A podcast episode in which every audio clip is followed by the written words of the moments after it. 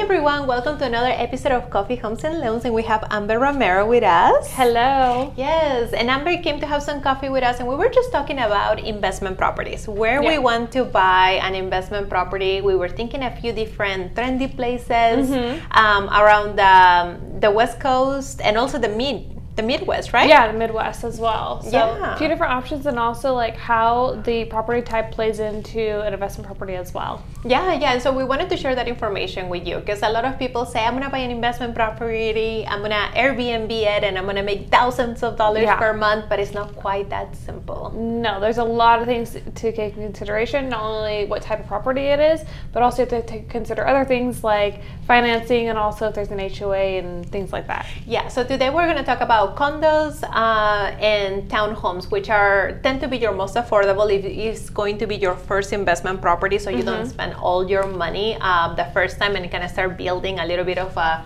a return on investment. Yep. So, Amber, tell me, what is the main difference between a condominium and a townhome? The main difference between a condo and a townhouse is a townhouse is treated like a single family home, but you just have a shared wall. Versus a condo, you don't own the actual land, you just own the four walls in.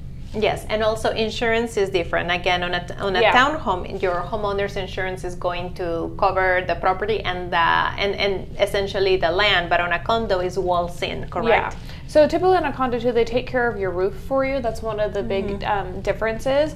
But typically with a condo too, you're gonna have an HOA. A townhouse is it can kind of vary depending on the area you're in. If you're in the Las Vegas area, we're locally, most likely you're gonna have an HOA as well. Yeah, and also on a condominium, the HOA is going to control a lot of the uh, occupancy type of rules, right? Yes, occupancy, whether you can have renters or not. Um, they also take care of landscaping typically, Mm-hmm. but your the HOA fees are tend to be higher on a condo than it would be on a townhouse. Yeah. So let's say you have decided to buy an investment property and you're buying a condominium. Now we get into the financing aspect of things. Yes. So if you are gonna uh, put it as an investment property, you're gonna wanna try to do a conventional loan. But then what comes with that conventional loan? I would say, well, when you're looking to buying a condo, especially as an investment property or even as a primary, you also have to, before you even want to make an offer, you have to make sure that the condo is warrantable or non-warrantable. So make sure that's an approved condo list. That makes it basically just to make your financing go a lot smoother.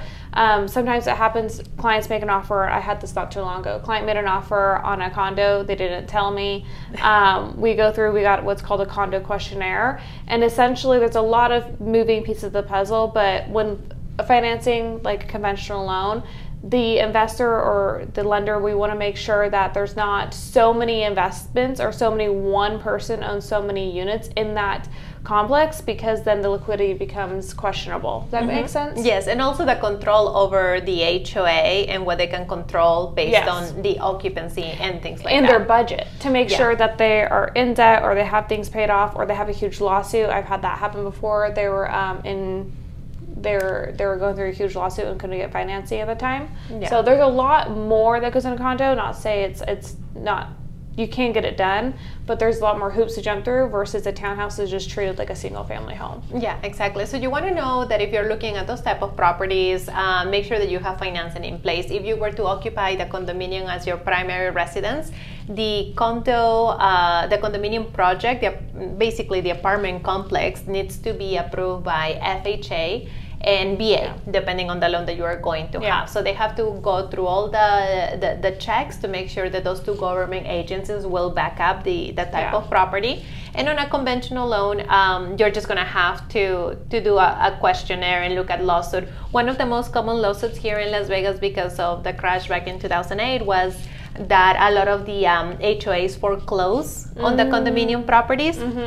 And so they have wrongful foreclosure type of lawsuits. And that is one of the hardest ones to overcome. Yeah. And that's where we go to our extended uh, product list for loans where we can get uh, almost like a private investor to lend you the money to buy the Yeah. condominium, Yeah. um, even with having those losses in place. That's why the high rises are Yeah. difficult because so many of them have gone into bankruptcy, they have had issues.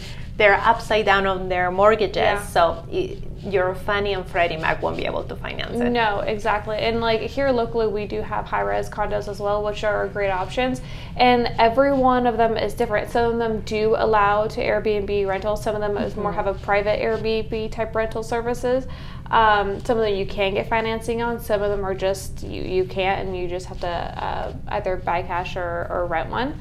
Um, so they all kind of depend on on the individual HOA and the individual condo. Yeah, and I have sometimes clients that come over um, and they want to occupy a condominium as their vacation home, but they want it to be on the strip and they want to have the butler service and the uh, Yeah. and, and, and the type of um, uh, what what is the people that park your cars? Valet. The valet, the valet service says the state of the art gym and spa within. Yeah, that- there's a few of those on the strip, but not a lot of them. yeah, there is a very few of them. So, and therefore, because there are so few of them, uh, when one becomes available, they have a lot of a lot of buyers. So, on an investment side of things, if you were able to obtain one of those and you're getting ready to sell, there's not going to be shortage of buyers because people are looking for that lifestyle. Yeah, yeah, absolutely. Yeah, yeah. So, and- and the next one, we're going to explain a little bit more about single family residence, Mm-hmm. manufacture, when it's attached and when it's not attached, and Yeah. also um, what type of financing we can do with land when you're trying to build your custom homes. Absolutely. Yes, see you See you in next the next episode.